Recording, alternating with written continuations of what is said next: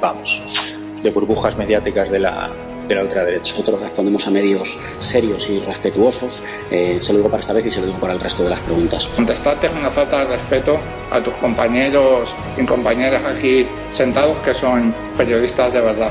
Si no et sap greu, nosaltres no donarem joc a, als mitjans ultradretans espanyols. Usted tiene todo el derecho a hacer las preguntas y yo tengo todo el derecho a no contestárselas. ¿Por qué no puede responder? Al final los españoles le pagamos sus sueldos. Vamos a contestar a la extrema derecha, gracias. Ah, no.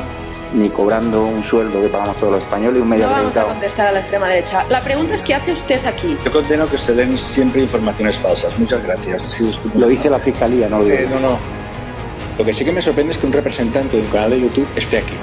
Cobra más de 125.000 euros al año en esta Cámara, estoy acreditado en este medio de comunicación, estoy igualmente legitimado de mis compañeros, a pesar de que usted prometió que iba a abandonar el Congreso, lo único que se le pide es que ya que cobra un sueldo público de todos los españoles, conteste a un periodista debidamente acreditado en un tema de reciente actualidad. Muchísimas gracias. No participamos de burbujas mediáticas de la ultraderecha.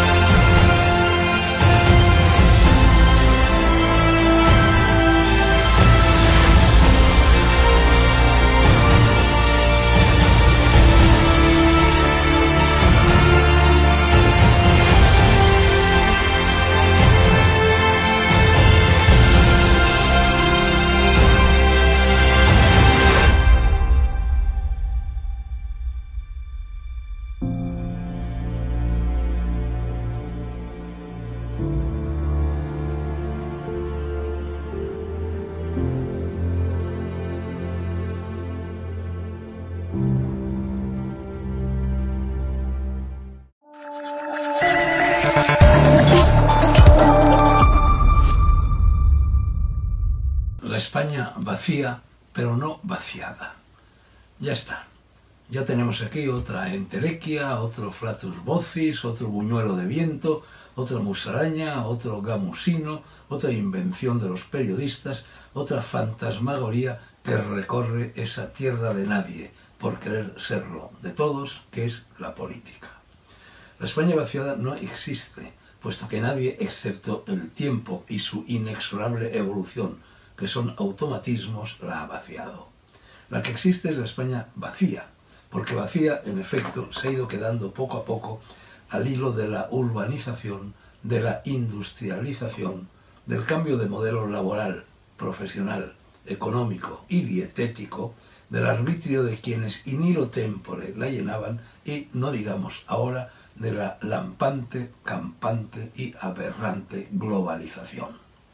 ¿Acaso van a llenarla los políticos cuneros y los hijos o los nietos de los mismos que en pos de un espejismo la abandonaron?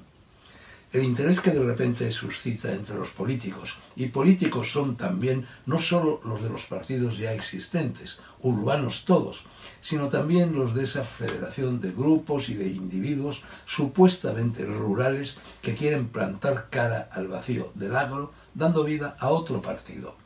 Pocos éramos y parió la abuela, con respiración asistida y fertilización in vitro.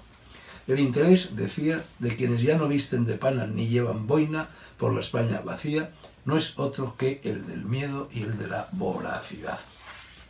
Voracidad para apoderarse de ese 15% de votos que al parecer se ventila fuera de las ciudades y miedo a que esos votos, yéndose a la nueva agrupación, desequilibren la balanza de los populares y de los socialistas, transformen sus mecanismos de poder y los dejen sin plumas y cacareando.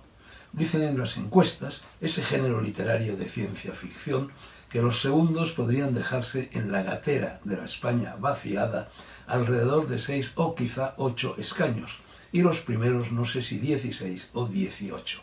Perdonen la imprecisión, soy muy malo para los números, no los detengo. Sea como fuere y cualesquiera que sea el resultado final de ese sorteo, los cinco escaños que al parecer, y en el mejor o peor, según se mire, de los casos, obtendrían los de la España vaciada, solo servirían no para los fines de rescatar esta, sino para chantajear a los partidos que estén en condiciones numéricas de formar gobierno y para sacar tajada que permita a los recién llegados salir de pobres y cambiar la boina por un bombín y la pana por ropa térmica. Eso es exactamente lo que ha sucedido con ese ridículo grupúsculo de escaño único que lleva el metafísico nombre de Teruel existe. Si la España vaciada está vacía, ¿de dónde demonios van a salir los donfiguras que se alcen en su ámbito con el santo y la peana de la representación parlamentaria? Pues de las respectivas capitales de provincia o de la villa y corte, qué caramba, ya que en los pueblos de una, diez o veinte almas no hay hilo humano del que tirar. No nos engañemos. Ya dijo Azorín que vivir es ver volver. Vuelven, en efecto, el caciquismo y el campanilismo. Son dos vectores que siempre corren paralelos al principio y convergentes después. La España vaciada, aunque se vista de seda, vacía se quedará. Thank you.